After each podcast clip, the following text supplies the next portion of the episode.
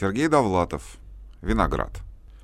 Единственный в моей жизни сексуальный шок я пережил на овощном комбинате имени Тельмана. Я был тогда студентом первого курса ЛГПУ, и нас, значит, командировали в распоряжение дирекции этой самой плодоовощной базы. Или, может, овощехранилища, не помню. Был у нас в группе человек 15. Всех распределили по бригадам, человека по три в каждую. До этого мы получили инструкции. Представитель месткома сказал, «Есть можете сколько угодно». Мой однокурсник Лебедев поинтересовался, «А выносить?»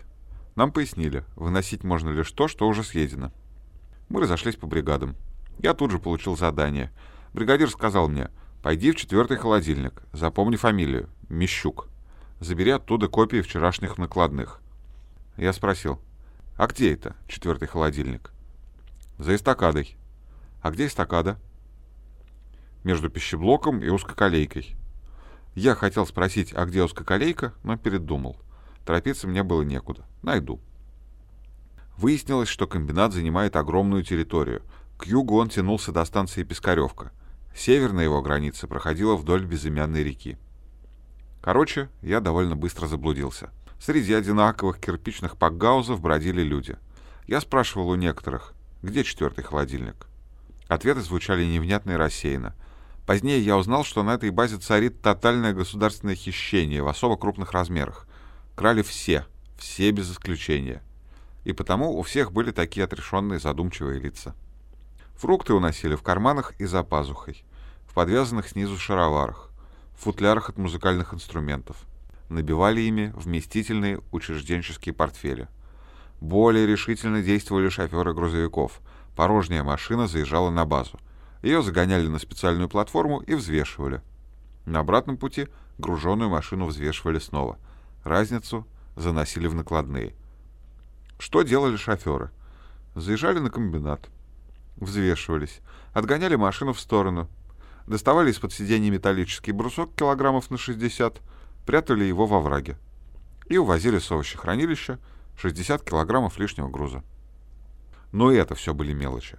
Основное хищение происходило на бумаге, в тишине административно-хозяйственных помещений, в толще природно-расходных книг. Все это я узнал позднее, а пока что бродил среди каких-то некрашенных вагончиков. День был облачный и влажный. Над горизонтом разовела широкая дымчатая полоса. На траве около пожарного стенда лежали, как ветошь, четыре беспризорные собаки. Вдруг я услышал женский голос. «Эй, раздолбай с покровки! Помоги-ка!» Раздолбай явно относилась ко мне. Я хотел было пройти, не оглядываясь, вечно реагируя на самые фантастические оклики, причем с какой-то особенной готовностью. Тем не менее, я огляделся. Увидел приоткрытую дверь сарая. Оттуда выглядывала накрашенная девица. «Ты, ты!» — я услышал. И затем «Помоги достать ящики с верхнего ряда». Я зашел в сарай. Там было душно и полутемно. В тесном проходе между нагромождениями ящиков с капустой работали женщины. Их было человек 12. И все они были голые. Вернее, полуголые, что еще страшнее. Их голубые вегоневые штаны были наполнены огромными подвижными ягодицами. Розовые лифчики с четкими швами являли на показ овощное великолепие форм. Тем более, что некоторые женщины предпочли обвязать лифчиками свои шальные головы, так что их плодово-ягодные украшения сверкали в душном мраке, как ночные звезды. Я почувствовал одновременно легкость и удушье, парение и тяжесть, как будто плаваю в жидком свинце. Я громко спросил, «В чем дело, товарищи?» И после этого лишился чувств. Очнулся я на мягком ложе из гнилой капусты. Женщины поливали меня водой из консервной банки с надписью «Тресковое филе». Мне захотелось провалиться сквозь землю. То есть буквально сию же минуту не вставая. Женщины склонились надо мной. С полу их нагота выглядела еще более устрашающей. Розовые лямки были натянуты до звона в ушах. Голубые штаны топорщились внизу, как наволочки, полные сена. Одна из них с досадой выговорила. «Что это за Фенькин номер? Масть пошла, а деньги кончились?» «Недолго музыка играла», — подхватила вторая. «Недолго фраер танцевал». А третья нагнулась, выпрямилась и сообщила подругам. «Девки, гляньте, бруки-то на молнии, как редикюль». Тут я понял, что надо бежать. Это были явные уголовницы. Может, осужденный на 15 суток за хулиганство. Или по указу от 14 декабря за спекуляцию. Не знаю. Я медленно встал на четвереньки. Поднялся, хватаясь за дверной косяк. Сказал, мне что-то нехорошо. И вышел. Женщины высыпали из сарая. Одна кричала, «Студент, не гони порожняк, возвращайся!» Другая, «Оставь болтунчик Зоеньки на холодец!» Третья подавала голос, «Уж лучше мне, с возвратом, почтой вышлю до востребования!» И лишь старуха в грязной белой юбке укоризненно произнесла, «Бесстыжие вы девки, как я погляжу!» И затем, обращаясь ко мне, «А ты не смущайся!» Не будь чем кисель разливают, будь чем кирзу раздают.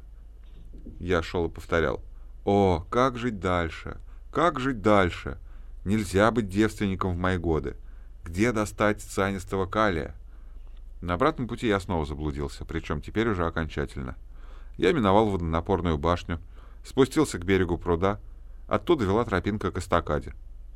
Потом я обогнул двухэтажное серое здание — Больнично-кухонные запахи неслись из его распахнутых дверей.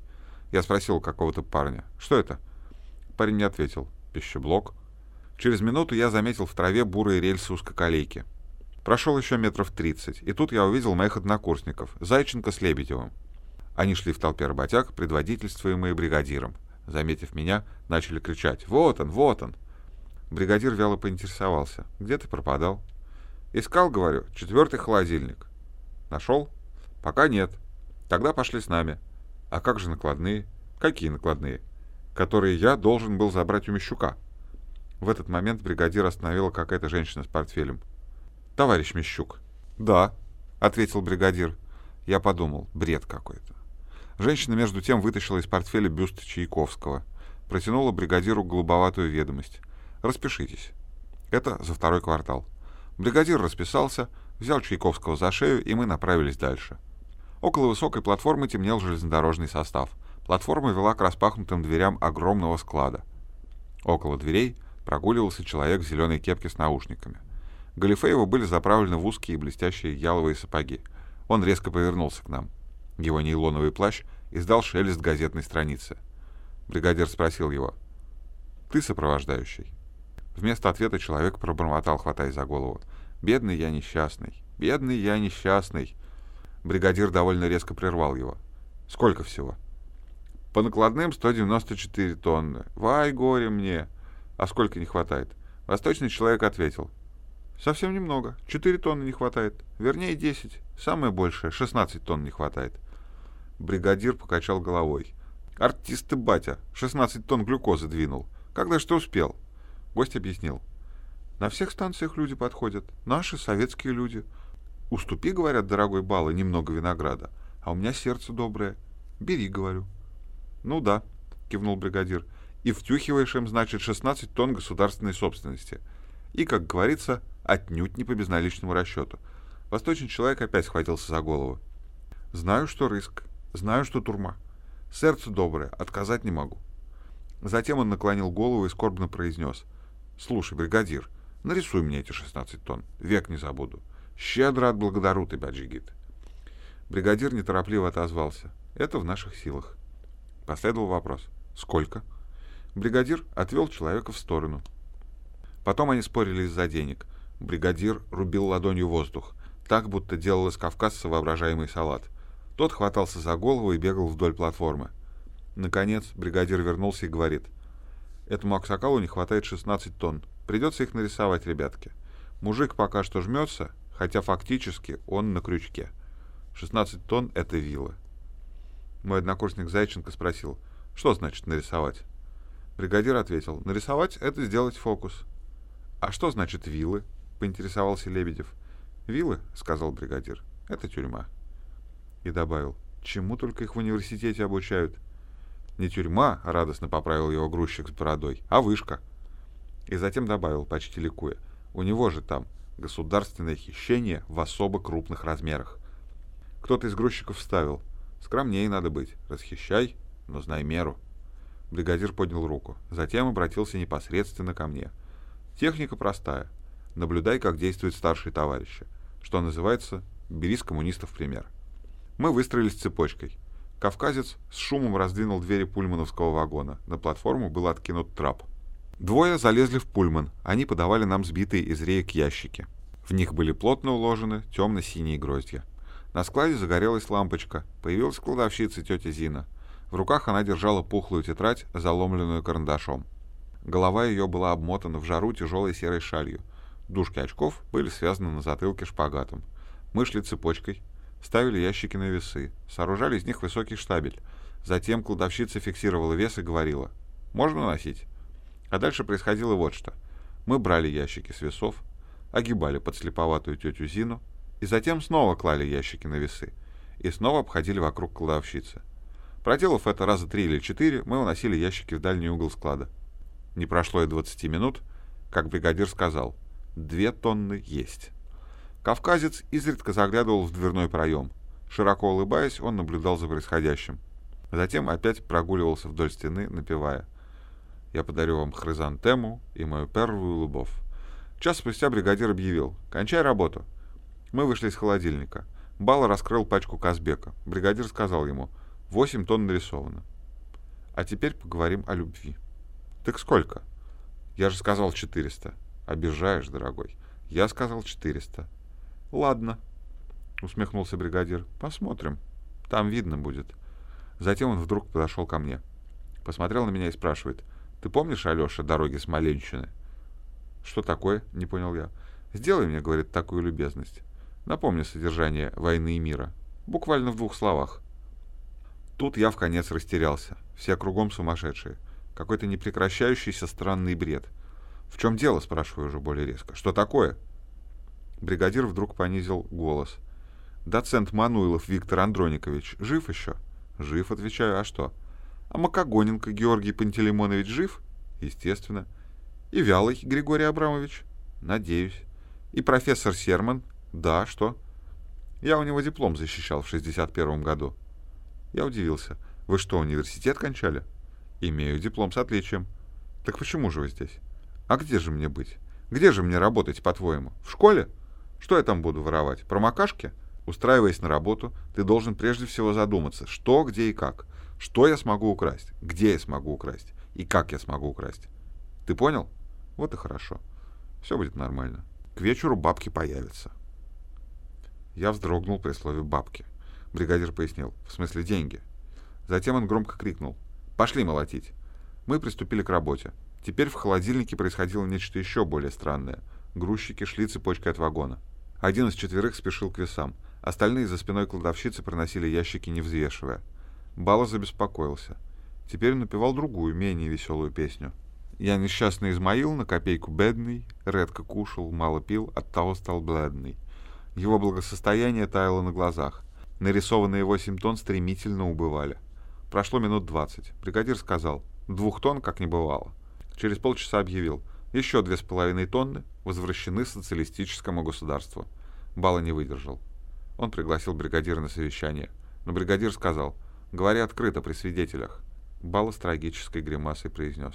Ты говорил 600? Рэш меня, я согласен. Ладно, сказал бригадир, пошли работать, там видно будет. Теперь мы снова действовали как в начале. Ставили ящики на весы, огибали кладовщицу, Снова клали ящики на весы, проделывали это 3-4 раза. И лишь затем уносили ящики в склад. Кавказец наш снова повеселел. С платформы опять доносилось «Я подарю вам хризантему и мою первую любовь». Прошло еще минут сорок. Бригадир остановил работу.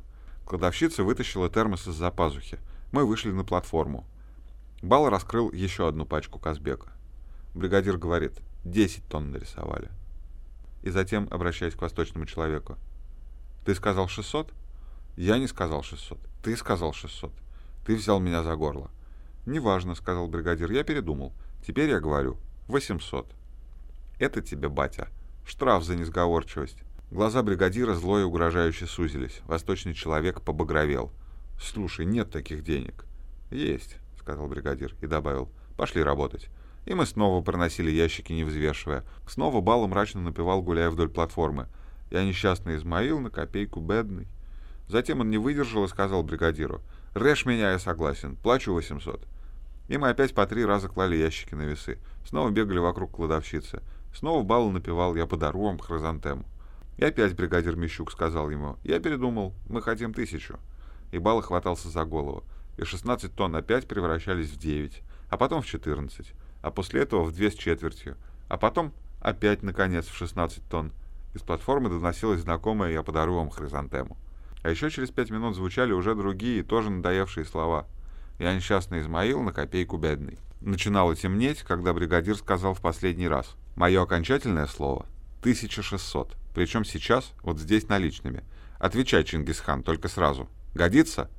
Гортанно выкрикнув «Зарезали! Убили!», Бала решительно сел на край платформы.